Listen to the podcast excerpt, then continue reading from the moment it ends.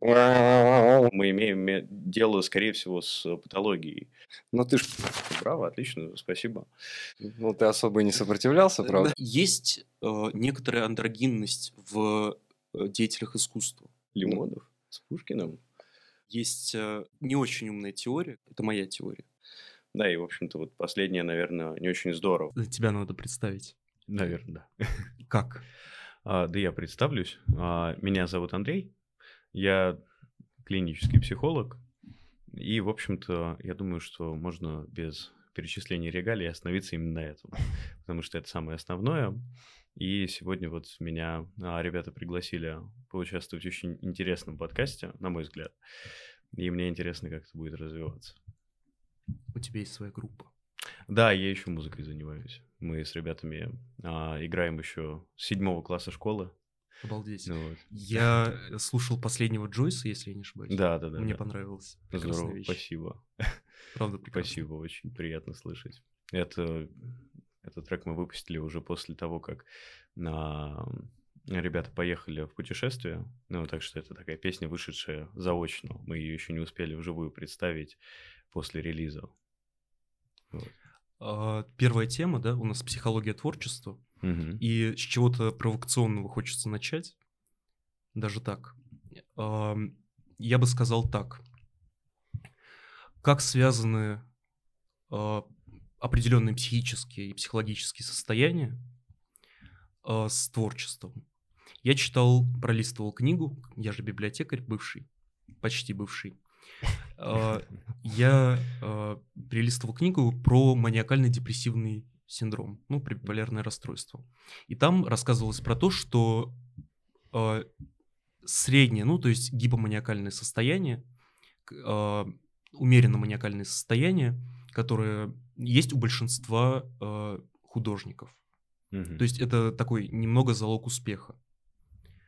Насколько измененное состояние сознания Э, проявляются в творчестве, насколько это является как бы предиктором творчества, насколько оно предопределяет творчество. Mm-hmm. Обязательно ли человек э, с расстройством, вернее, обязательно ли художник должен быть с расстройством определенным? Э, прошу.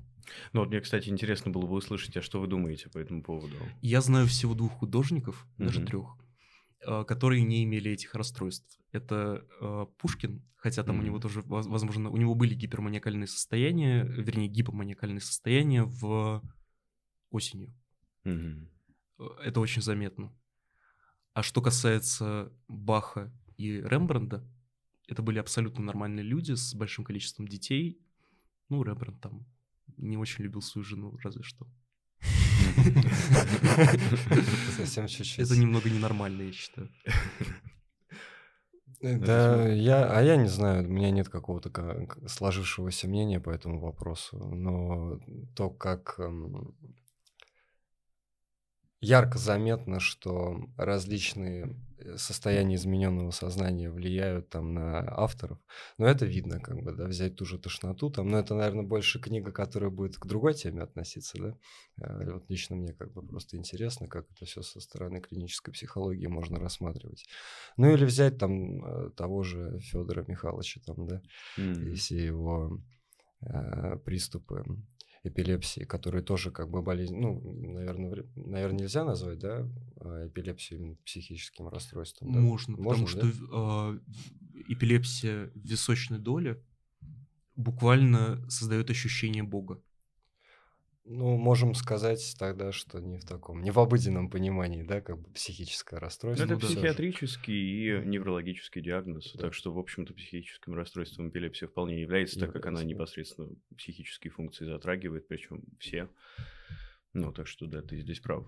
И если замечать многие такие моменты интересные, да, там как когда Мышкин там ходит по этому по, по, по подъезду и как его там пробирает, о чем он думает. Ну, явно заметно. Хотя у меня нет какого-то сложившегося мнения, что художник обязательно должен быть психически неуравновешенным там, или любит всем ставить там ПРЛ, все такое. Главное, чтобы ПРЛ было, уже можно успокоиться. Но мне, не знаю, мне нет такого мнения. Ну, вот здесь вот, э, насколько я понимаю, есть два важных момента. Это то, что есть психология творчества, есть психопатология творчества. Психопатология творчества – это скорее вот область психиатрии, ну, отчасти патопсихология творчества – это область вот клинической психологии. А мы вот именно о психопатологии творчества, да, хотим поговорить больше, или о психологии творчества. Ну, если из вопроса исходить, то это, как, конечно, про психопатологию. Мгм. И вот, э, я так понимаю, здесь есть вопрос о том, как это влияет и влияет ли, и насколько это необходимо для того, чтобы творчество вообще себя проявляло в психической жизни да. человека. Ну вот если отвечать на первый вопрос, да, влияет ли это, конечно, влияет. Потому что в любом случае все переживания, да, неважно, насколько они, неважно, как мы их определяем, там, как болезненные или как э, относящиеся к условной норме, они так или иначе в творчестве объективируются, они выражаются. И, в общем-то, здесь, я думаю, даже, даже каких-то примеров не нужно приводить, потому что это впол- вполне понятно. Но вот является ли это необходимым условием для творчества? Здесь есть разные мнения. По крайней мере, мне кажется, что а, болезнь и талант– это вещи, которые существуют вот как эпифеномены. Ну, то есть человеку совершенно не обязательно иметь какое-либо расстройство для того, чтобы быть талантливым, и совершенно не обязательно, совершенно не обязательно, если у него будет расстройство, он будет талантлив. Да, я знаю много примеров, когда там здоровые люди а, проявляют совершенно экстраординарные способности в том, как они выражают различные идеи и свои собственные состояния. И я знаю примеры, когда люди обладают теми расстройствами, которые предполагается, что должны давать какой-то особенный материал к творчеству, и, в общем-то, ничего не происходит, а кроме на чистого страдания, которое для многих оказывается просто бессмысленным. А каков вот вообще э, здоровый человек? Вот, в понимании психологии есть? И- или это такой больше миф? Просто говоришь, вот э, мне там известны здоровые люди, и вот у меня, у меня все время был вопрос, как бы, а кто этот здоровый человек? Покажите мне его. А можно я вкину немножко тему одну? Есть книжка а, «Перед восходом солнца», если не ошибаюсь. Я Зощенко. купил ее, кстати. Ты купил? Ну, точнее, я нашел ее, там э, забрал. Как она называется? Перед восходом солнца так и называется. Зощенко. Может быть, вы читали? К сожалению, не знаком. Это Очень психологическая книжка. То есть она, она основана на, а, на Фрейде и на Павлове. На совмещении этих двух методов, так скажем. Интересно. Э, Это сделал писатель, не психолог. Но этот человек, это человек, который обладал э, серьезной формой депрессии. Мгм. И он, видимо, не эндогенный, но, но он себя излечил к концу книжки. И вот он э, к концу книжки э, размышляет о том, насколько нормальность э, подходит художнику, насколько следует к ней стремиться, ли к ней стремиться. И он делает вывод, что следует, что Мгм. без нормальности э, художник извращен. Мгм. Вот Ну, я в целом не стал бы возражать против такого взгляда, потому что это тоже то, как это переживал и ощущал для себя там сам Зощенко. Я вот, к сожалению, большое упущение, не знаком с этой работой, хотя я, в общем, знаком с Зощенко и с его историей отчасти. Не слишком глубоко, но тем не менее.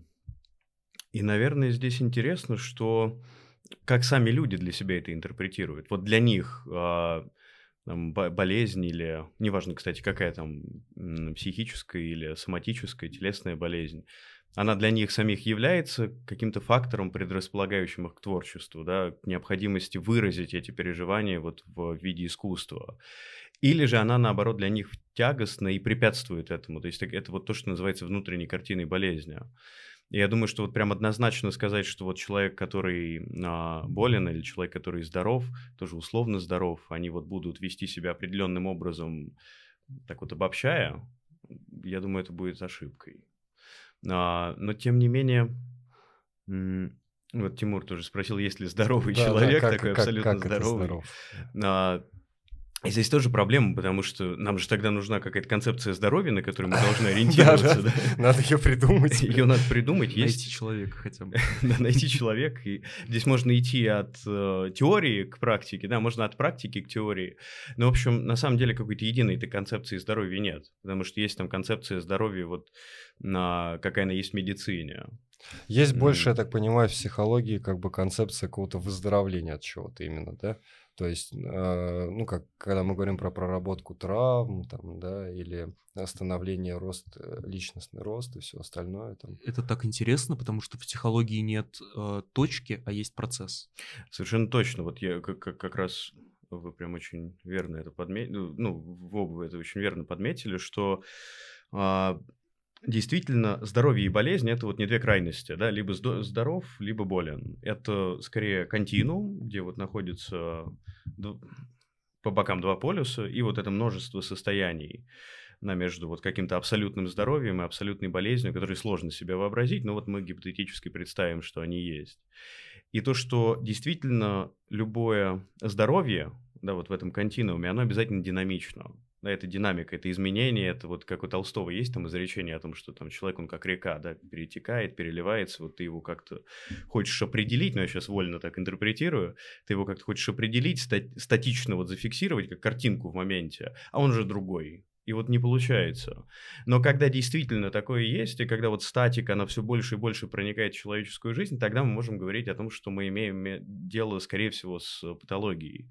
Потому что она, ну, во-первых, она замораживает психическую жизнь, а во-вторых, ну, это в любом случае приводит к дезадаптации, да, потому что человек начинает себя, ну, вот если уж прям совсем примитивно по-житейски говорить, человек начинает себя вести одинаковым образом в очень большом количестве ситуаций, где это поведение явно не подходит. И это называется расстройством личности. Это, да, один из компонентов расстройства, расстройства, один из трех компонентов расстройства личности. А какие еще два? Ну, это прежде всего дезадаптация, угу. да, то есть это поведение, оно приводит к каким-то страданиям у угу. самого человека и у окружающих. Это, соответственно, тотальность, то есть это поведение, оно охватывает все сферы жизни человека. И это угу. длительность, как, как долго это продолжается. Может, там, я не знаю, вот если у человека две недели такое состояние, но расстройством личности это назвать ни, никак нельзя пока еще, да, но если это длится годы, да, и там имеет свои корни еще в раннем возрасте, то тогда это точно будет маркером расстройства личности. А, есть э, очень не очень умная теория, которую я высказывал Тимуру. Это моя теория. Самокритично. Да. Заключается она в том, что, а, ну, вы знаете, что а, люди, ну, может быть, есть такие исследования статистические, что люди в идеальных условиях мужчина становится мужественнее, женщина женственнее. То есть женщины занимаются есть определенные, ну, есть э, а, условные сферы женские, условные мужские, они различаются тем, что мужчины скорее а, следуют предметным сферам, а женщины, женские, э, женщины а, следуют общению, то есть mm-hmm. взаимодействию с людьми. А в неидеальных ситуациях мужчины становятся женственнее, а, женщины мужественнее. И есть некоторая андрогинность в э, деятелях искусства. И я предполагаю, что это происходит из-за того, что деятель искусства всегда находится в неидеальных условиях. Это может предопределяться э, болезнью, а чаще всего может быть какой-то социальной э, дезадаптацией. И вы видите, что это очень сходится с расстройством личности по критериям. Мне кажется, еще сильно влияет на... Ну, да, ты говоришь, да, там про андрогинность, да, вот и про расстройство. Но мне кажется, что человек, который занимается, ну, по крайней мере, я, да, я вот это часто вижу, что я подмечаю какие-то моменты, которые другим, другим людям было бы все равно. Да, возможно, какой-нибудь художник там или поэт там тоже подметит их как-то своим взглядом, да, какое-то особое состояние, то есть формируется определенная своя система образов, да, там вообще, в принципе, в мировосприятии. И э, любое ощущение, да, любое состояние психическое может интерпретироваться как часть, ну вот у меня, допустим, как происходит, то есть все, что я переживаю, интерпретируется как часть того, что я могу использовать да, или как-то описать, или как-то в своей голове построить в план, там, Извини, да. это болезнь писателя. Я когда хотел быть писателем... Это, да, но, но ведь, но ведь, э, когда мы говорим о музыке, то, ну, взять того, те же э, жестяные банки, которые у Летова там стучат постоянно, да, или, или вот э, в, прыг, в, альбоме «Прыг-скок» вот эти, вот, эти звуки, как бы, Может, попоем Летова? Надо, возвращаем все рубрики, да, сразу. Надо винил еще тогда нести. Вот, ну, или там, например, у художника, который может, да, как-то подмечать вот цвета, да, и их различия, там, тональности. Я вот один раз как-то посмотрел на, как на мир, думаю, а как на мир смотрят художники, увидел, сколько различных деталей там, сколько даже вот на этот стол, если просто на один посмотреть. Вот. И, ну, мне кажется, в этом тоже есть какая-то составляющая важная того, что, ну, вот, э, про людей там искусство говорят, немного не от мира сего, там, да, какой-то вот сам себе на уме, там, что-то ходит, что-то думает, на что-то смотрит, там. Mm. Как вот, э, как это вот может быть взаимосвязано с э, психологией личности человека, который занимается творчеством? Хм. Ну, вот это любопытно. Ну, вот я, я еще подумал о том, что Даниил, а, когда говорил в самом начале, ты вот упомянул про гипоманиакальное состояние. Я вот о чем подумал. А нужен ли нам клинический взгляд на искусство, э, когда мы не имеем дела с э, диагнозом. Ну, то есть любой диагноз, он же нужен прежде всего для того, чтобы человеку помочь. Да, там какая-то другая, другая ситуация постановки диагноза, она либо обучающая, либо это эстрада. Да, и, в общем-то, вот последнее, наверное, не очень здорово. И это вот то, чем, оказывается, сильно поглощена там наша культура. И, кстати, то, из-за чего многие а, клинические термины тоже к сожалению, просто убираются и выхватываются, как вот термин психопатии. Его убрали во многом из-за того, что он начал носить такой стигматизирующий характер. Угу. А, и вот здесь вот, когда мы смотрим на художника, да, который вот творит, а, на деятеля искусства. Не, не обязательно художника, там это может быть все что угодно. Это может быть написание стихотворения или написание рассказа. И вот человек находится в состоянии воодушевления. Да, стоит ли нам оценивать его как гипоманиакальное, да, или нам стоит назвать его вот лучше житейским воодушевлением, вдохновением, избежав вот клинических ассоциаций. Ну, Пушкин прямо там чувствуется. Вы замечали, что он его торкает? Ну, вот Но его не только от этого торкало. Мне кажется, он, в принципе, по жизни чуть торкнутый был. Да, ну вот прям дофамином ему прилетал. Да, ну это здорово. Ну вот как личностные особенности высказываются на творчестве, да. То есть, с одной стороны, а, действительно люди, которые несколько, ну вот я не знаю, психоаналитики бы назвали таких людей а, как личности шизоидной структуры. Да, да, да, да. Вот они пребывают в таком своем мире. Я не знаю, там яркий пример вот такой шизоидной личности. Это вот то, что вот в масс-медиа просто вот из каждого тостера, типа Wednesday из этого сериала. Да, да, да. да. А, то, что вот человек находится так несколько на дистанции с миром, одновременно он его очень чутко ощущает, да, как будто нервное окончание ближе к коже расположено. Но с другой стороны, есть огромное количество деятелей искусства, которые совершенно не отличались вот такой а, отстраненностью, да, шизоидностью, там тот же Пушкин, там это вполне... Или Лимонов. Или, Эдуард Лимонов. Они чем-то похожи, кстати. Лимонов с Пушкиным? Ну, какой-то вот у них есть один такой задор, такая интенция ну, задора. Ну, Пушкин такая. никогда бы не был политиком. Ну, это да. Нет, ну это да, да, да.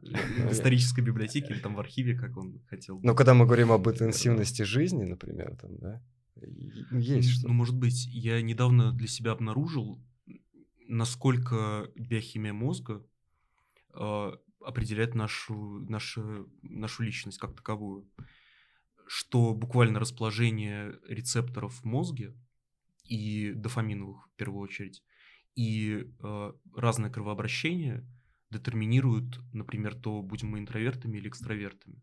А интровертность и экстравертность это же очень важная категория в искусстве на самом деле, ну, как художника. Вот Лимонов, он экстравертный довольно-таки. Это а тут... Пушкин, черт его знает. Ну, мы их не можем диагностировать, да, только так вот по... А, я имею в виду, не, нет у нас возможности их сейчас пригласить и провести с ними К сожалению, а, да. интервью а, или а тесты нельзя, да? По текстам невозможно определить. Сложно, потому что если вот даже посмотреть, у, у Ясперса очень замечательное рассуждение по поводу вот, психологии творчества, а, то, что по большому счету мы рассматриваем проявление духа, да, вот когда психика себя объективирует в чем-то, да, там, я не знаю, например, в стихотворении или в рассказе или в картине, и как только эта объективация происходит, самообъективация психики, то по большому счету и сама работа станов, становится уже достоянием вообще всеобщего духа, и она становится несколько непреодолимой, в том смысле, что вот она уже существует, да, это не эфемерное переживание, оно, оно вот здесь вот, и это предмет реальности, с которым эта же самая психика начинает взаимодействовать в попытке себя познать и понять. И то же самое, вот можно ли поэтому воссоздать хотя бы примерно контекст личности людей прошлого, да, которые оставили нам какие-то работы. Проблема в том, что мы всегда будем со своей интерпретацией да, сталкиваться. Ну да, я тоже вот придерживаюсь такой, как вообще концепции, в принципе, по жизни. А я Не только касательно творчества. эстетического, извините, а- абсолютизма. То есть восприятие эстетики у каждого духа одинаковое. Хм. Ясперс любил Канта, да, кажется? Я думаю, что... Ну, ну, он- ну, это же феноменологическое направление. Да, да. Гуссерль, да. прежде всего, Ну, о чем, его учитель. о чем вот ты рассказал, очень мне сразу Ну, вспоминается. Вы любители пс- психологии, просто я отрицатель.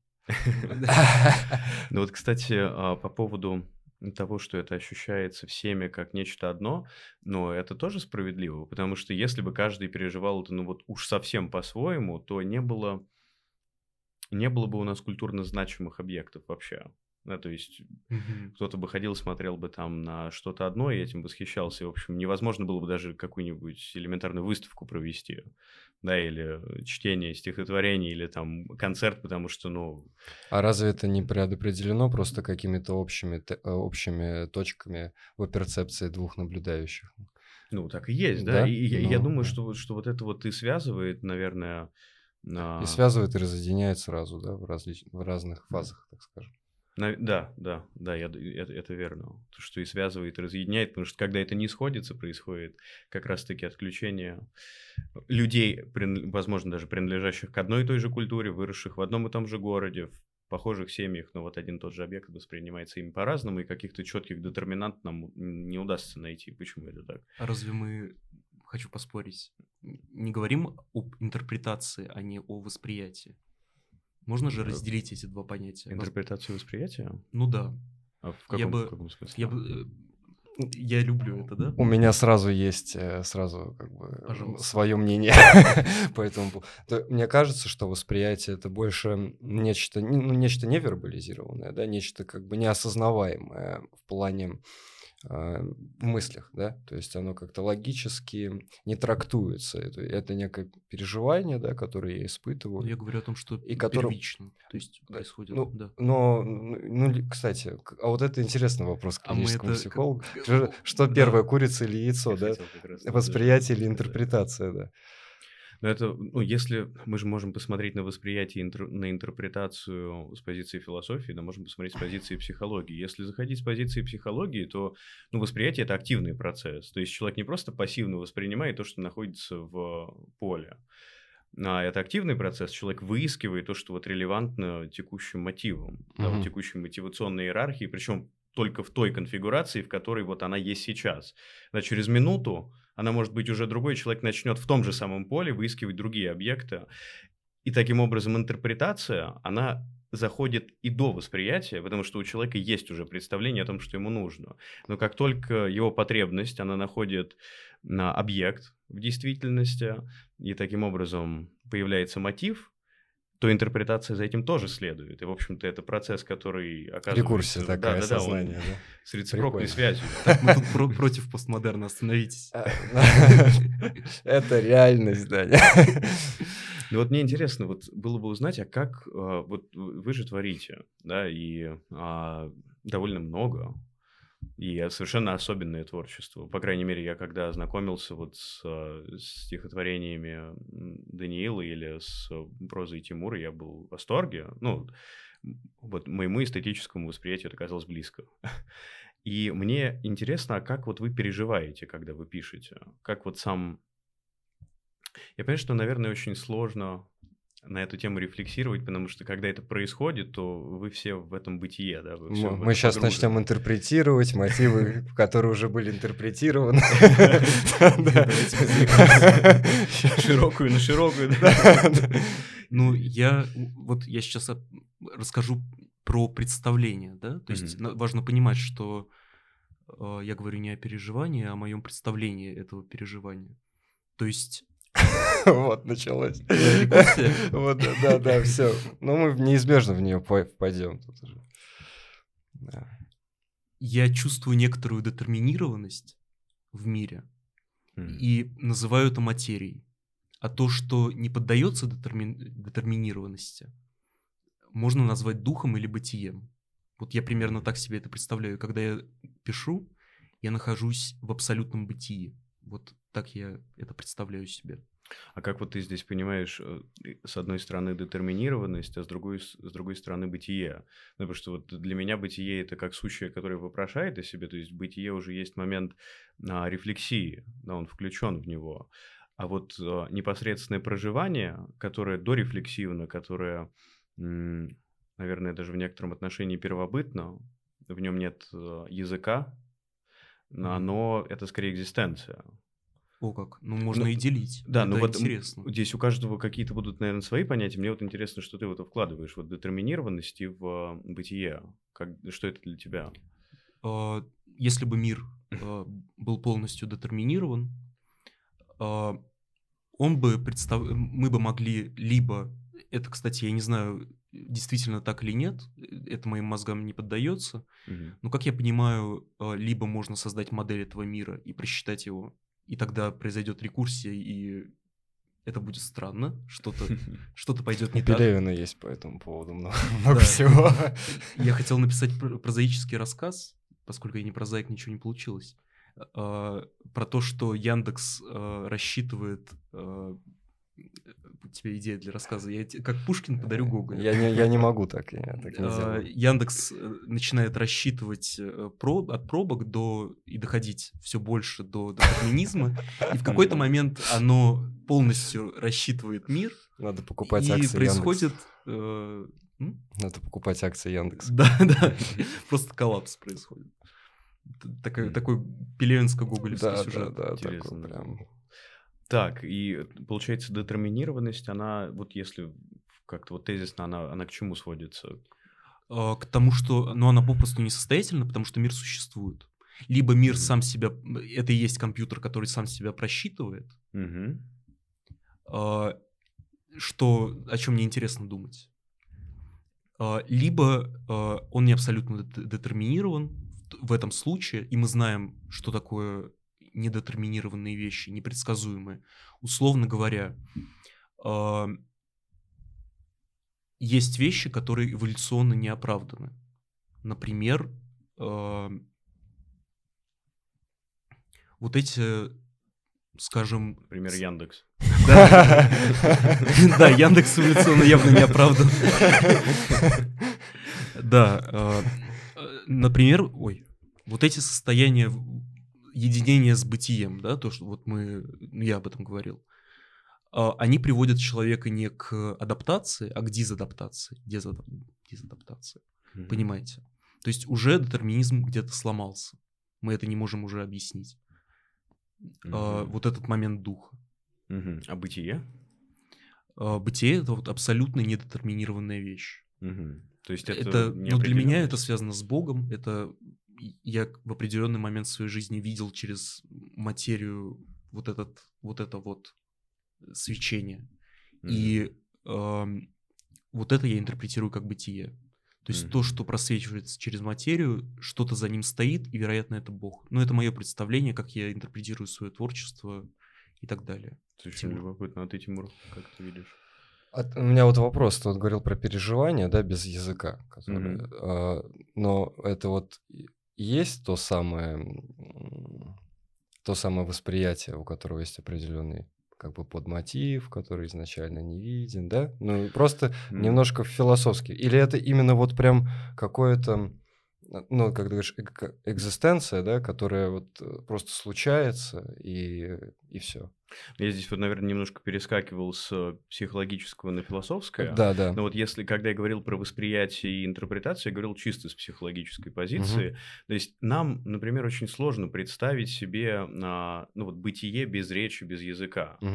А, Потому что потому что это почти невозможно. Да, я не могу себе представить, как там мотивы формируются у человека, который не обладает языком. М, Потому что так или иначе сами эти мотивы, они уже в себе содержат то, что Лурия называл первичной семантической записью. Это, в общем, так еще не развернутая а, не- неразвернутая внутренняя речь, которую Ну, я можно поним- я- вполне я развернуть и понял, да. объяснить, почему это происходит. Но вот эти, э, вот это восприятие, да, Мгм. при- примерно, ну, это равно переживаниям, о которых ты сейчас говорил, или нет? М. Нет, Или ну, просто это как бы один предмет, а, который рассматривается с псих- чисто психологической точки зрения, где он всегда как бы лишен какого-то какой-то неожиданности, да, и есть там определенный там мотив скрытый, да, и не, не вербализированный. А, И если смотреть на это с философской точки зрения, то это просто экзистенция и все, и тут не нужно дополнительных пояснений, да? Как бы мы про это просто, ну, у меня э, и так вопро- просто вопрос возник, да, и у меня моя последующая мысль будет строиться тоже. Мне кажется, мне будет проще ответить на этот вопрос после того, как я узнаю твой взгляд. Хорошо. А, Ну вот лично мой, да, опыт. э, У меня тоже есть, э, у меня тоже возникает ощущение, что совершается нечто невозможное, да, когда я э, пишу, только в другом немного, э, в другом контексте. У меня, в, в принципе, картина мира такова, что такой, такой как бы абсолютный солипсизм, да, э, в плане э, философский такой солипсизм, не психологический, да, что э, вот все, все вообще, что существует, это все интерпретации. Мы, мы заранее как бы моей психики, да, и все. Я, это, это, это то, что точно есть, по крайней мере, да. А, Можно говорить, можно рассуждать о том, Бог есть или его нет, там, есть ли вы или есть ли я или нет, но во всяком случае я могу точно сказать, что вот эти интерпретации есть, да, А, такой, если расчищать поле, да, и, ну, мне остается во что-то верить, как бы, но я не могу уже, то есть после того, как я вот до, до какого-то такой картины дошел, полностью от нее отказаться я уже не могу, она настолько явная, во всем она настолько явная, что я уже просто не могу от нее отделиться, она как часть. Э, Просто от нее отделиться и просто стать, например, там, э, обратно куда-нибудь вернуться, там, на несколько шагов назад и там ве- веровать, там, например, в, э, в Христа, как веруют вот эти бабушки, которые там в храм приходят, там бьют палками. Ну, у меня, я продолжаю веровать, да, как, но у меня дру- по-другому все теперь это выглядит совсем. И эм, вот когда я пишу, э, я заранее как бы с собой договариваюсь. Ну, это как бы такая, это как бы раз произошло и все, да, вот с собой заранее договорился, что я буду примерно жить вот в э, таких интерпретациях, в которых живут многие, да, вот все, чтобы там, ну, эм, м, чтобы в какой-то момент не оказаться постоянным клиентом э, Кащенко, например, да, там, и не расхаживать с гимном Российской империи по палатам, да, размахивая флагом, при этом держа в руке нечто другое, как бы, да. А, Мне, мне вот такая перспектива меня как бы не радовала, поэтому я решил с собой договориться, что буду жить в этом мире. И вот для меня, когда я пишу, я же больше концентрируюсь все-таки на личностях, да, которые э, проявляются в текстах. Пусть это где-то будет мое там, с- мои субэго или как еще это можно назвать, подтипы там различные. Но вместе с этим я зачастую э, вот возникает вот это переживание, да, как экзистенция, да, вот э, когда мне кажется, как будто я переламываю грань вот этих жестких интерпретаций, которые меня окружают, и как будто на секунду, на какое-то мгновение, когда что-то улавливаю, вот оттенок, мысль, фразу ну, персонажа, например, да, я как будто, э, ну вот, смотрю на, на мир его глазами. Да, вот Мгм. его психика, его система образов, его куча интерпретаций там. И для меня это какая-то возможность вот соединяться с людьми, да. Причем, говорю, заранее я с собой договорился, что эти люди есть, что эта реальность есть, что они вот такие там, да. И вот э, у меня есть, вот как бы появляется такая возможность немного вот этот солипсизм пробить и посмотреть, подковырнуть так, а что там с другой стороны. Это очень интересно. И вот по- пока ты рассказывал, я, с одной стороны, представлял, вот, ну, как и я сам проживал нечто похожее, да, Мгм. потому что, на- наверное, Ну, наверное, психология это тоже, да, ну, именно кли- клиническая психология, вот ее практика тоже в какой-то степени такая возможность. ну, э, то, то, то, Переломить. что ты описываешь, да, вот как, наверное, с философской точки зрения это будет вот переломом или возможно, даже если это соединение с опытом какого-то другого человека или персонажа, да, который тоже субъективно переживается как другой человек, это как вот тоже в терминах Ясперса пограничная ситуация, mm-hmm. да, когда mm-hmm. жизнь человека уже делится на до и после, да, вот это что-то, что меняет качественно все. Да, может быть, это какой-то такой особенный опыт у другого человека, который бы сам ты не смог прожить, но вот с помощью этой идентификации с ним ты его проживаешь. Ну, в психологии это эмпатия называется. Ну да, да, да. Просто, ну да, это психологический термин. И вот, пока ты рассказывал, у меня а, мне вспомнился пример, который объединяет на и тему восприятия, и, и тему да. интерпретации, и переживания, и Бога еще. И это вот он как-то пришел на ум. Не стихотворение Хармса случайно, вот это то есть, это, это нет. Нет, нет, нет. Я, мы, Бог. Нет? Это, кстати, тоже в тему. Нет, это история, а, которая произошла с Виктором Франклом, венским а, врачом-психиатром, а, основателем логотерапии, экзистенциального анализа. Там была такая история, то что это уже время, когда нацистская Германия совершила вот аншлюз Австрии, и, в общем-то, немецкие войска, они уже были на территории Австрии. И Виктор Франкл, он еврей. Он понимал, что, в общем, ему и всей его семье угрожает э, опасность, что там перспектива отправиться в трудовой лагерь, как тогда не очень представляли себе люди о том, что правда там происходит, прежде всего сами немцы. Но в любом случае это было чем-то страшным. Это ломало весь жизненный стереотип, но у него была возможность уехать. То есть ему такую возможность предоставляли. Но вся его семья при этом оставалась бы в Вене, в Австрии. Uh-huh. И вот он в таких очень тяжелых переживаниях шел по улице и не мог э, принять решение, а что мне делать? Мне оставаться здесь со своей семьей или мне отправляться и, в общем, спастись?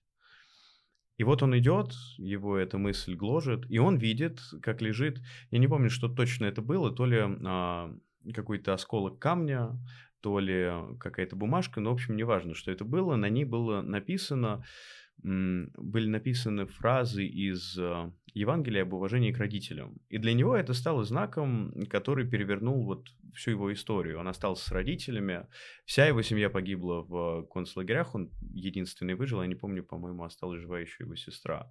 Но это, это не точно. Но сам факт, да, вот у него в, в этом случае он был открыт опыту, да, у него не было интерпретации перед восприятием. На это восприятие было очень чистым. Он увидел что-то, интерпретировал это как на явление, находящееся вне его. То есть э, это... Ну, это на принцип, на котором вообще, да, строится экзистенциальный, экзистенциальный анализ. Да, и вот он мне как раз близок. То есть э, я, я интересуюсь разными направлениями, но вот то, как на это смотрят э, то, как на это смотрит прежде всего Франкл и, в общем, другие представители экзистенциального анализа, на Бенсвангер, Босс, мне тоже очень близко. Ну, у меня вопрос тогда. Mm-hmm. Но ведь тогда, если мы... Не, тогда мы не можем рассматривать восприятие, интерпретации, мотивы, которые тоже имеют интерпретации сугубо как бы общепсихологической точки зрения. Ведь есть... Mm-hmm. есть я просто тоже об этом, ну, э, пока ты говорил, задумывался, и вот про экзистенциальную я тоже там чуть-чуть там знаю. Mm-hmm. Вот, и мне как бы созревал вопрос вопрос. Ведь ну, это же э, получается больше, ну, наверное, больше какое-то классическое определение, да, можем сказать. Ну, фрейдистское не хочется говорить там, да, но mm-hmm. такое обобщенно фрейдистское. Ну, мы можем, потому что на самом деле общепсихологические воззрения, которые уже устоялись и считаются классическими, они, в общем-то, не... Там нет цели э, сделать психотерапевтический психотерапевтическую интервенцию или псих... ну, мне не нравится это слово, интервенция, вмешательство, да, у них нет психотерапевтической цели, да, потому mm-hmm. что они, в общем-то, исследуют, э, да, в общей психологии исследуется то, что м- Терминант. В, да? в, этом нет, в, в этом нет прагматического соображения, как помочь человеку. Uh-huh. Да, то есть это вот мы просто беспристрастно исследуем то, что происходит. И оно применимо до, до, до большинства ситуаций. Но есть какие-то выдающиеся события в жизни человека, да, вот где являет себя там на смысл. Святой Дух. Да, вот, вот, вот. Кстати же, это интересно, да, потому что как один и тот же феномен с разных систем значения может быть интерпретирован. Да, вот там кто-то увидит в этом божественное явление, да, кто-то там... Ну вот я, к сожалению, мне, мне очень тяжело чувствовать божественное, потому что вот академизм, он все это просто на подавляет, это неприятно местами, да, это да. очень неприятно местами, да, там какие-то вещи, которые я бы мог, наверное, ощутить как божественные, я их скорее ощущаю вот как смысл, как то, что а, мне вот нравится это, этот взгляд в экзистенциальном анализе, то, что это не мы должны спрашивать себя, в чем, не мы должны в жизни спрашивать, в чем смысл, а это она нас спрашивает, нам надо ответить, да, ответить на зов бытия, в чем, в чем смысл нашей жизни, причем не вообще какой-то вот на распространенный на всю жизнь, а вот прямо сейчас, вот в этой конкретной ситуации, да, мы с вами сидим, в чем смысл. И вот в таких ответах на эти конкретные вопросы определяется уже что-то более устойчивое, долговечное и устремленное куда-то очень далеко. А может быть и нет. может быть и недалеко, но тем не менее не становится от этого менее ценным. Хм. Я думаю, можем к следующей, да, перейти теме. Так получилось, что мы к ней уже перешли. Уже перешли. Тема-то такая, связь э, психологии и антологии в искусстве. Э, Давай Я не знаю, как, да, как об этом говорить. Вообще, что с... Начнем с того, что вообще с философской точки зрения психология? Что она воспринимает за... Ну, я, это... я надеюсь, мы успеем об этом поговорить. Это мы как раз это сидели, когда обсуждали тему, и вот, ну, что-то разговаривали, разговаривали, и мне, и мне, и мне такая в голове, я так перебирал такой пазл, знаешь, так Э, так, психология философии, или, может быть, лучше будет философия психологии? Какой из этих вопросов будет лучше, да? Два слова поменять, а тут все. Ну, там дальше у нас... А у нас дальше будет психология философии, получается. Да, если мы успеем. Да, да, так что... Ну вот какой вопрос философия могла бы задать психологии, как вам кажется? А в чем отличие? Как она есть? Есть ли э, материальна ли психика? Так скажем. Угу. Материально или насколько она материальна. Хороший вопрос. Это э, переходная фаза или вы понимаете? Угу. Это хороший вопрос. А мне вот почему-то показалось, что если бы вот они встретились, да, и, ну, вероятно, они не раз встречались, то, наверное, первым вопросом был бы, а зачем ты существуешь? Ты нам mm зачем нужна-то? И что, и, да, и вот и что ты описываешь, и если ты это описываешь, это материально, да, как мы это вообще можем познать? Ну, если посмотреть, ну, по крайней мере, какой взгляд я разделяю, то что а, у психики есть материальное начало. Ну, то есть субстратом психики является не только мозг, а вообще все тело. И, в общем-то, опять же, мне здесь вспоминается Франкл и его деление бытия, я не уверен, что он называл это бытием, но я назову, я думаю, меня простит. А, на, на соматическое, наверное, существование, лучше сказать, на соматическое телесный уровень, а, уровень психический, уровень духовный, но этический. Вот я на это также смотрю, то, что психич... все они взаимосвязаны, да, и все они друг на друга воздействуют. Духовный и этический как синонимы. А, духовный, но этический. Ну, а, вот, духовный, но, но, как, да. Ага. А, ну вот все они между друг другом взаимодействуют, и у психики есть материальные начала, да, вот э, отечественная, например, психология, отечественная патопсихология, они, в общем-то, исходят из э, того, что мозг – это вот высоко дифференцированное целое, которое, по сути, является субстратом высших психических функций, которые в нем локализованы опять же, как высоко, функци... высоко дифференцированным целым. То есть не, нет какой-то точки, какого-то участка мозга, который бы отвечал за конкретную высшую психическую функцию. Но да, мы, мы это видим, более того, на клиническом материале, что там при поражении определенных участков мозга а, оказываются определенным образом нарушены там, высшие психические функции речи, мышления, а, внимания, там, восприятия, памяти, и как они восстанавливаются, как они изменяются после вот этого поражения. А равно ли а, психика и логос? И если а, равно, то правда ли, что у животных нет а, психики? И если так? А логос, что, что, что, что здесь ты имеешь а, Говорение. А, речь. А, да, язык. Ну, язык, язык. язык. Давайте ответим сначала на этот вопрос. Хм. Психика и логос. Ну, я думаю, что это не одно и то же. Ну, то есть mm-hmm. лог, скорее язык это Ну, речь это одна из высших психических функций, наряду там с вниманием, памятью, мышлением, да, и мышление и речь очень тесно в этом аспекте взаимосвязаны.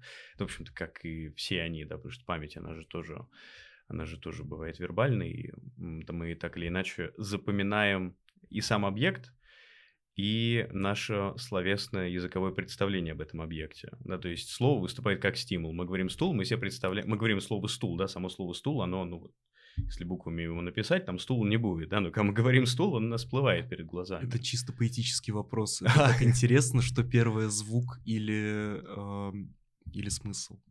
Хм. Мы мог- могли бы три часа об этом говорить, давайте не будем. Согласен. Но у животных, я думаю, нет логоса. Нет, э, а психика есть? Есть.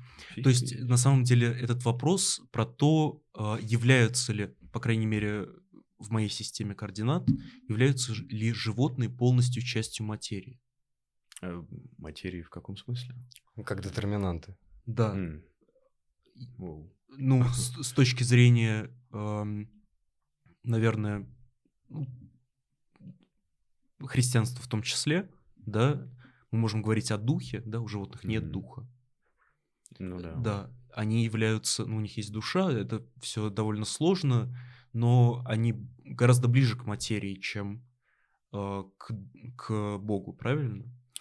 Я думаю, что да, духа у них нет, именно из-за того, что они не способны, из-за того, что их психика не способна к самообъективации и познанию себя посредством этой самообъективации. Потому что так создается дух, который является всеобщим после того, как это происходит. У животных такого мы не наблюдаем.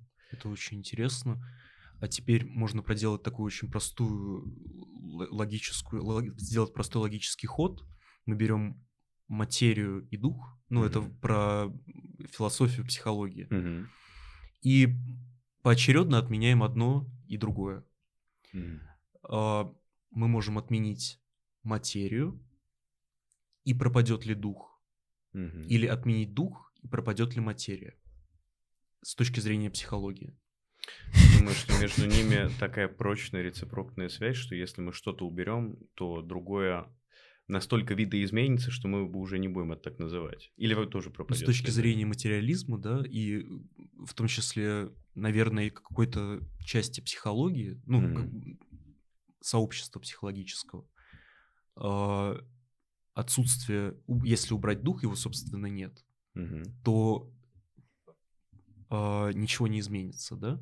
Собственно, животные, как часть материи, они... Я потерял свою мысль, помогите мне. Я А, слишком далеко зашел. Если убрать дух или убрать материю, соответственно, если мы убираем, на, согласно одной точке зрения, если мы убираем дух, то тогда ничего не меняется. Ну да. И получается, могу предположить то, что следующий шаг это, если мы убираем материю. Да, если мы убираем материю, остается ли дух с точки зрения психологии? Вау, я думаю, психология даже не сможет ответить на этот Да, вопрос. но, это главный вопрос к психологии, с моей точки зрения. Почему? Потому что я ставлю этим, этим вопросом, я ставлю под вопрос в психологию как таковую. А какую материю мы здесь убираем, мне вот интересно. А, какую именно? Как Очень- детерминанту тоже, опять же. Да, Да, ну, Да, с моей точки да, да. зрения, да. То есть, э, э, я так, как я понимаю, Даня, я уже научился понимать все, все за это время, пока с ним общаюсь. Единственный человек, который меня понимает. Все его слова, что он в них подразумевает, я уже все это вот так на зубок. Э. Что есть определенная как бы... Вот есть детерминантность, да, у животных, а дух как проявление некой свободы, да, и а, ну, сопричастности с чем-то высшим, э, правильно, да?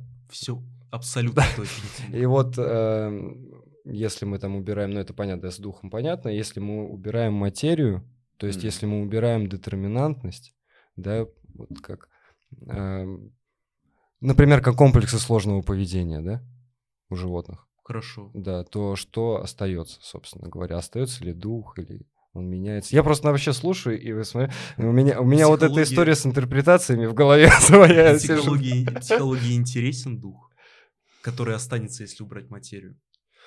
С точки зрения христианства, материя, материя порочна. Сейчас еще сюда одну Смотрите, парадигму добавили. Да, добавили христианство, давайте. Так, А, хорошо. Христианская психология теперь у нас. О, очень интересно. Материя порочна, не вечна, буквально, потому что мир конечен, правильно я понимаю? Ну, апокалипсис и все такое. Ну, вероятно. Да, ну если это правда. Мы можем его покончить. Да. Покончив с собой, уничтожить весь мир. Но это уже слепсизм, вот как раз Да, о чем да, я и А говорю. потом он как поет. Покончить с собой, уничтожить весь мир, а до этого покончив с собой, уничтожить весь мир сильно. Взаимосвязь, да. Ну да, э, по сути, если я у- убью себя, то тогда для меня все закончится. Соответственно, Да. мир тоже закончится. Да, вот, вот и моя вся история и концепция, исходя из этого, и исходит, потому что единственное, о чем я могу точно сказать, что это есть, неважно как, почему, из-за чего, это что, э, покончив с собой, уничтожить весь мир, да, ну вот в этой фразе как бы все содержится. Если я не вижу мир, существует ли он? А если существует, то кто мне может об этом сказать? Да, да, да, да, именно так. Поэтому я даже не могу сказать, что я существую в этом мире, но что существует то, что я представляю, что я существую, это да. Я напомню, что мы говорим о наших представлениях о, творче- ну, о нашем творческом опыте, да? И почему мы с Тимуром никогда не можем договориться? Мгм. Потому что Тимур э, обычно говорит вот с этой точки зрения, что он перестает что-то видеть, и это пропадает условно. Ну, то есть, или его не существует, мы не знаем об этом, или, ну, там много разного. А я говорю, что оно всегда есть, оно абсолютно. Я всегда говорю, что оно есть, исходя из твоих представлений, как бы, Да, но, не, да. но не объективно А, а есть. я Мгм. при- придерживаюсь абсолютизма. То есть Да, я да. говорю, что оно объективно И мы никогда не сходимся этом. Да. Это интересно, кстати, в какой точке это может соприкоснуться. Ни в какой. Мы просто так дружим. Друг? Это две параллельные. Кстати, у меня появилась мысль вот э, относительно духа, материи и того, что если убрать материю, продолжит ли свое существование дух. Я бы посмотрел на это так. Ну, то есть, я, я понимаю, что когда а, вы говорите, когда ты говоришь про детерминизм, ты имеешь в виду а, состояние предопределенности и несвобода. И когда ты говоришь про дух, ты имеешь в виду свободу и неограниченность. Ну да, ну, самое простое детерминизм это отсутствие свободы воли, да, это и- А- а- естественно. Андрей, дам подсказку, легче всего просто ответить как психотерапевт. Да. Еда, да, не просто так вот узнать, что он там смотрит, ему дать ответ, который нужно. И мы на этом перейдем к следующей, тоже Динамизм. очень, и очень интересной теме. Ну вот я тогда коротко вот совершенно попробую дать ответ на этот вопрос, но я здесь не дам ответ с точки зрения психологии, потому что вот так вот за всех я прям не ручусь говорить, повести себя, э, повести всех за собой, но я скажу за себя и, наверное, за некоторую часть м, психологов, а, тех, кто занимается философией, психологией. А, возможно, что дух являет себя нам в виде объектов. Мгм. то есть они материальны вполне. Допустим, это стихотворение, написанное на страницах. Ну, или, я не знаю, в заметках на телефоне. Не- Это не- называется медиатор. Это Да, очень посредник. интересно. Да. И, по сути, это момент объективации. То есть это больше не, не, не- не- не внутри психики, это теперь объективировано. Да, и это теперь становится духом, потому что оно становится всеобщим. И оно может проноситься через время, передаваться другим людям, сообщаться им. В таком случае, если мы уничтожим сам объект, то дух останется как, как призрак, или он не останется совсем. Ну, то есть, сколько было утрачено произведений искусства за тысячелетия, да, сколько произведений искусства, это, сколько произведений искусства настолько изменило свою форму, что мы задаем себе вопрос, а то ли это, да, как вот этот вот э, парадокс э, корабля Тесея, кажется, Да, А, что- который, Да. да-да-да-да-да. Я если мы понял. заменим все доски в Тот же оригинальном корабле, будет ли это тот же корабль? Да. Вы знаете, есть, э, я не знаю, я видел нескольких людей, ну просто, просто к вам как, вы психотерапевт или психолог? Я и тем, и другим занимаюсь. К вам как к психотерапевту? Психотерапевт как-то, да? Ну, Да, звучит, звучит. А, Остатней. Я видел несколько людей, которые чувствуют себя кораблем Тесея. Хм. В Что, смысле, в них а- все заменили?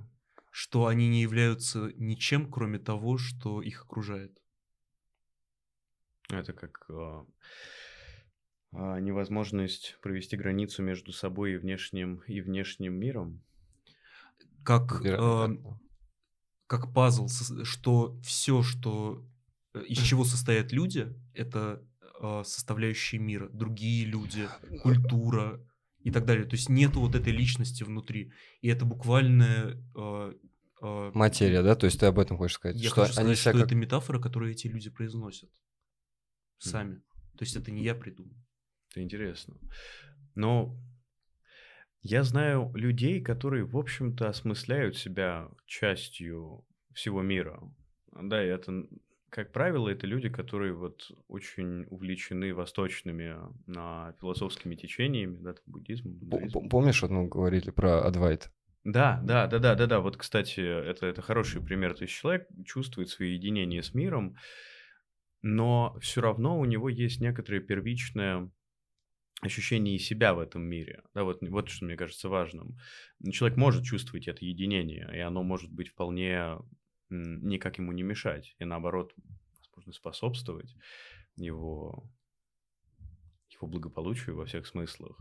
Но если у него нет вот этого первичного ощущения самого себя в этом мире, то тогда ну, это действительно как... Как патология больше, да? Но это точно не приведет, ни к не, приви- не, приву- не приведет к благополучию. Потому что это, в общем-то, следствие какого-то неблагополучия. Так, ну давайте перейдем. э, Я так понимаю, у нас времени там не очень, да, много. 20 минут. Вот э, к, пос- много. к последней, да, теме, которая меня лично очень волнует. Да, Тимур э, отвоевал у меня эту тему. Отвоевал. Э, Ну, ты особо и не сопротивлялся, Да. правда? Будем честны. Вот на простом примере, да. Как она звучит, кстати, как она там? Как свойство личности предшествует философским концепциям. Да, вот на конкретном примере, если рассмотреть. Вот возьмем тошноту Сартера. Мгм. да. Ам, явно персонаж, я все время забываю его имя, там главный персонаж, ам, явно имеет некие патологии, да, Мгм.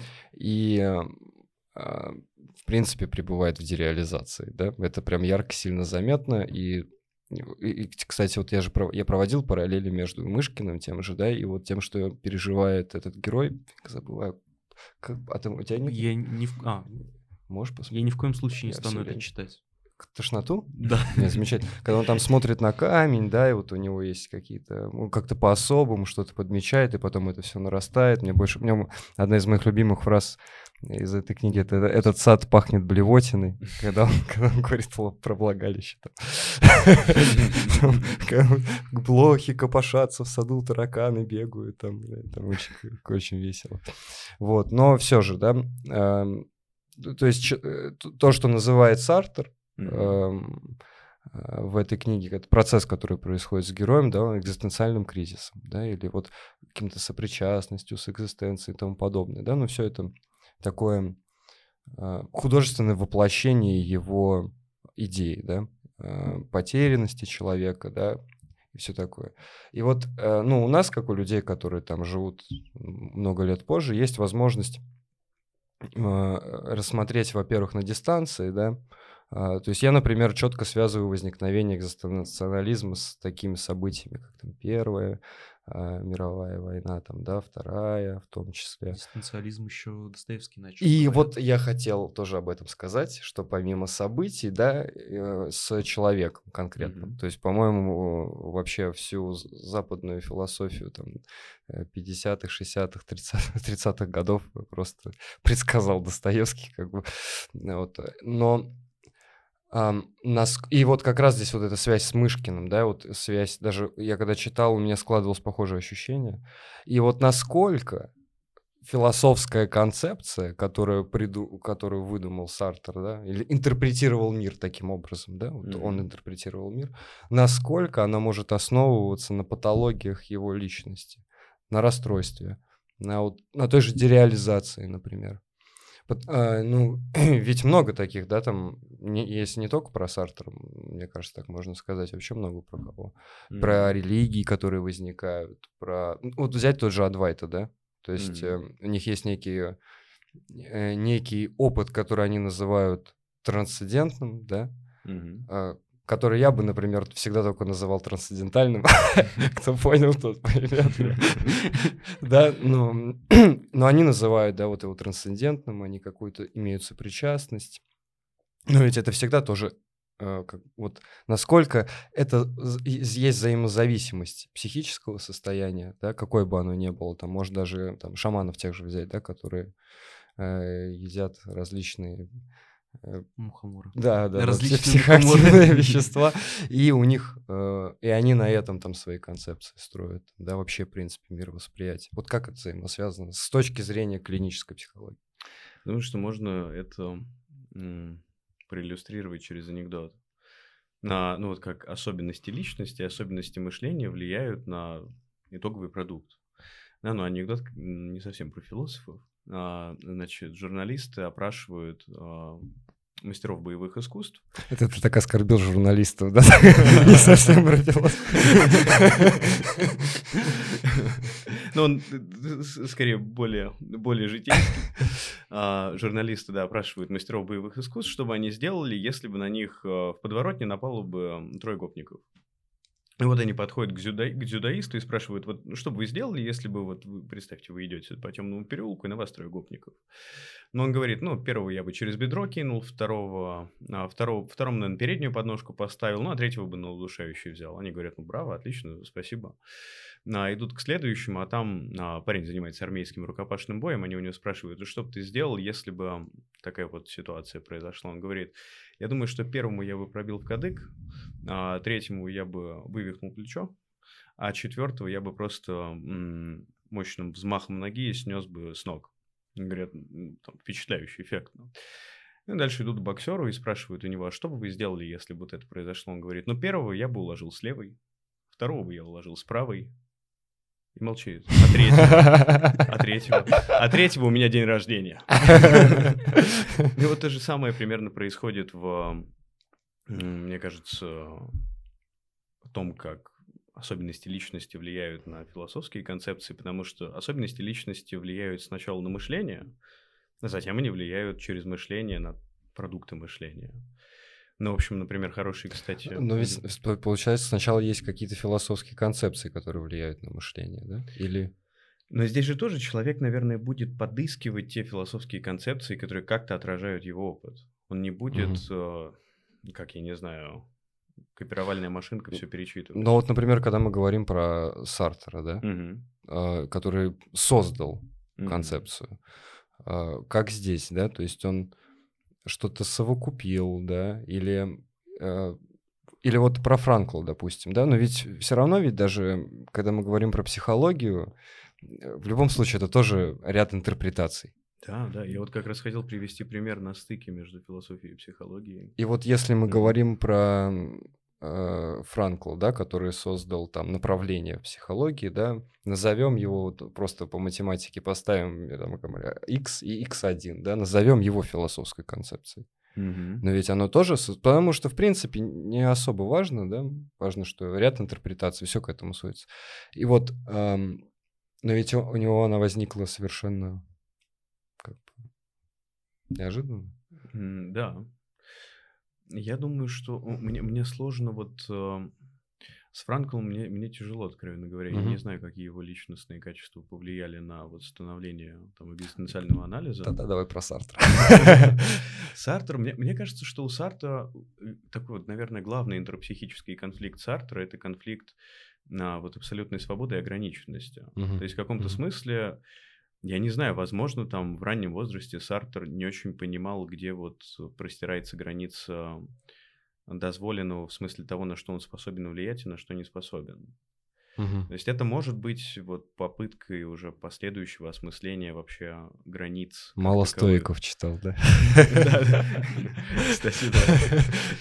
Ну вот тоже хороший пример того, как это может происходить, это вот Карл Юнг. Но я все-таки считаю его больше философом, чем психологом.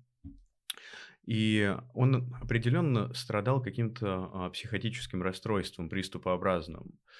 И из-за этого, кстати, его очень тяжело читать. И многие люди, которые ну, начинают читать Юнга, не понимая, что с ним происходило, они, в общем, уходят в эзотеризм. А, да, да, да, это есть такая. Да, и юнгианство очень часто вот связано с эзотеризмом, хотя если там почитать раннего Юнга, он, в общем-то, довольно близок к Павлову даже был, потому что там это вот коллективное и бессознательное, это склонность мозга продуцировать определенные на там культурно значимые феномены в разных частях света, вне зависимости там от соприкосновения людей друг с другом, что, в общем-то, даже как-то и опровергать не надо, потому что оно очевидно.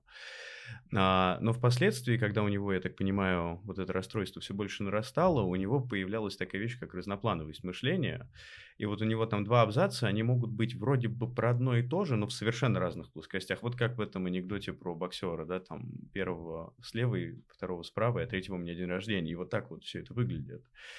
И вот они особенности личности, которые влияют не только там на творческий продукт, но и там на тысячи последователей, которые потом это читают и потом еще по-своему это пытаются интерпретировать.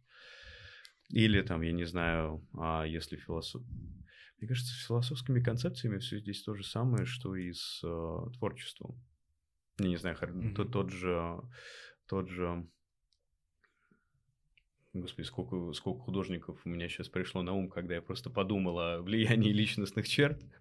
Наверное, философия это просто более выверено, потому что здесь мышление как посредник выступает. Может, у вас есть какие-то интересные, кстати, примеры, случаи, когда вот личность человека способствовала тому, что он приходил к определенным философским заключениям. Из личного опыта, в смысле? Из личного или что, что-то, что вы читали? Что-то, что слышали, не знаю.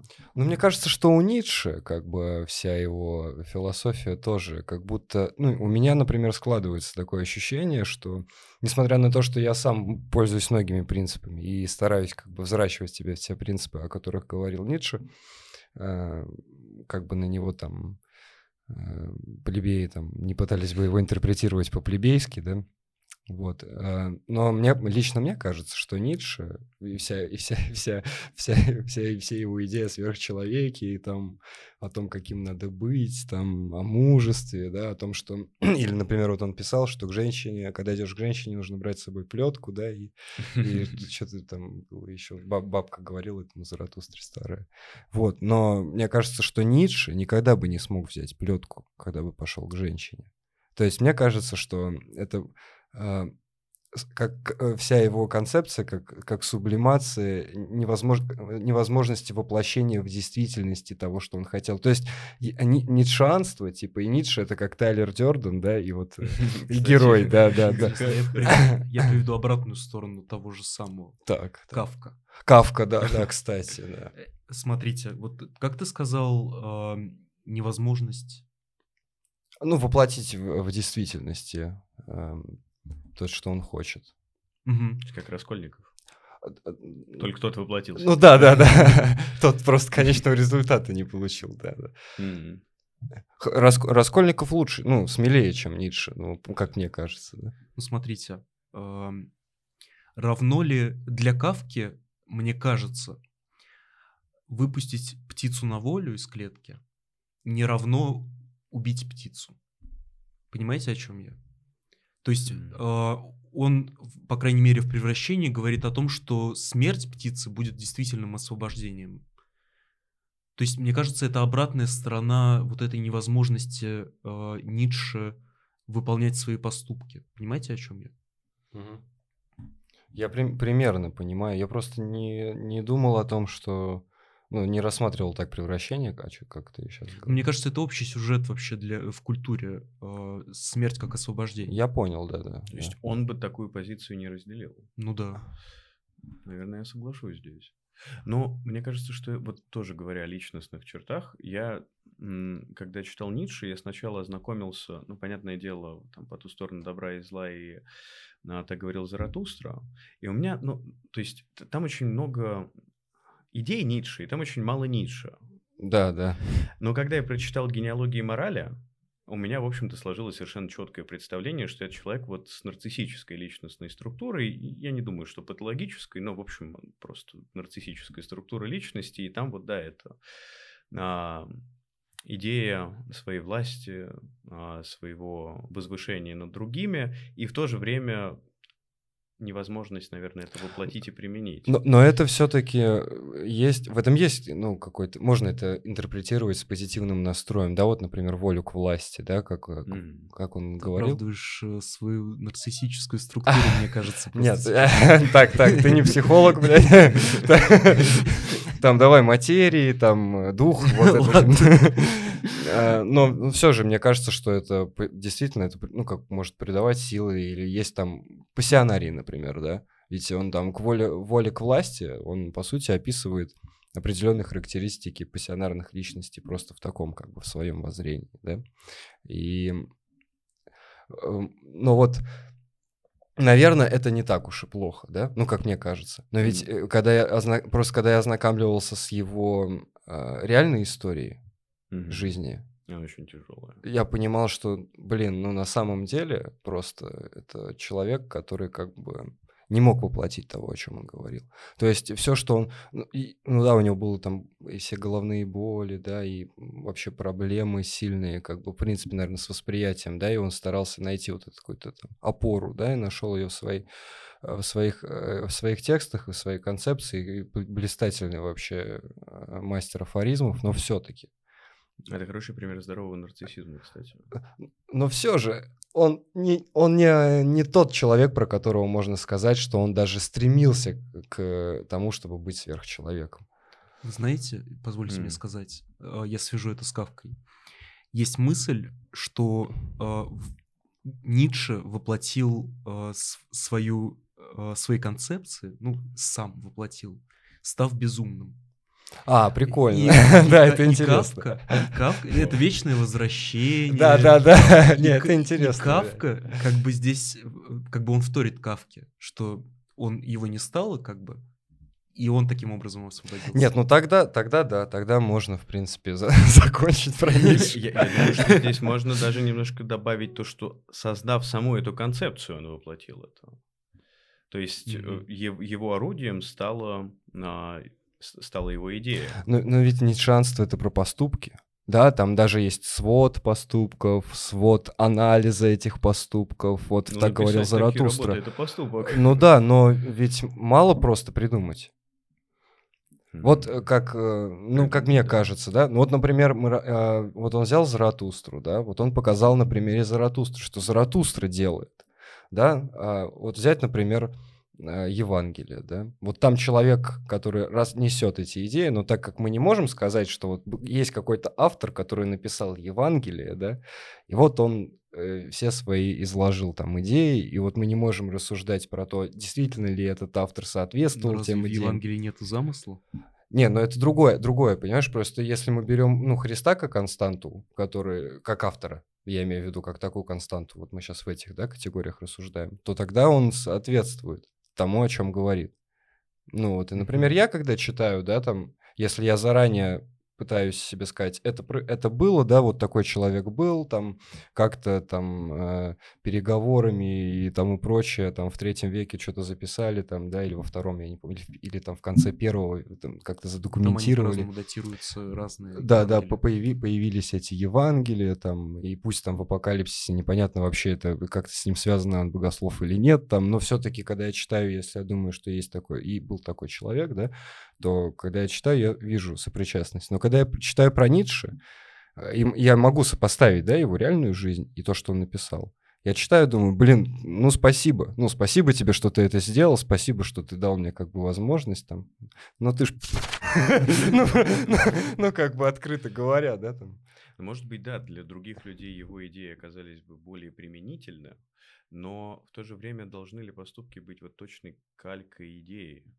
Потому что, например, с такой точки зрения полная противоположность Ницше, Эпикур, человек, который очень был, ну, просто хилым, и вот у него философия Эпикура, она же была в том, чтобы, в общем, хата с краю, да, жить, там никого не трогать, спокойно себе там свою жизнь вести, и вот где-то совсем-совсем подальше от людей, так чтобы ни во что не ввязываться, да, его идея, на пол... его поступки полностью соответствовали его идеям.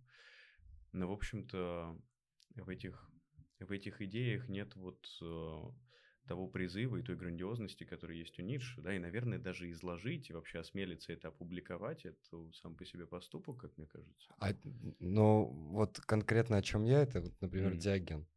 Диоген это хороший пример, да.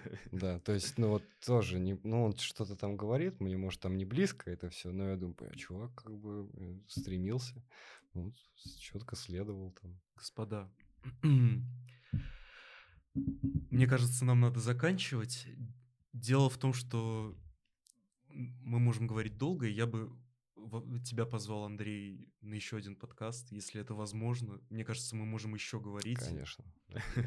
Мы можем еще, мне кажется, очень вообще, я думаю, это бесконечно может продолжаться, и это явно должно происходить. А сейчас мы идем курить. Договорились. Ну что ж, тогда на сегодня заканчиваем. Да. Здорово. Спасибо огромное за исти- приглашение. Истинная фраза психотерапевта. На сегодня заканчиваем. Хорошо было. Мне очень приятно, что вы меня позвали. Это прям большое удовольствие. Не столько даже, наверное, присутствовать на записи подкаста, сколько вот возможность пообщаться. Спасибо, что пришел. Спасибо. Вам спасибо. Ну, на перекур. По-моему, прекрасно. Ой. Да, мне тоже кажется. Я такое удовольствие получил от этого разговора, если честно. Да, я тоже. Да, я и... Давно я так. Слушайте, прям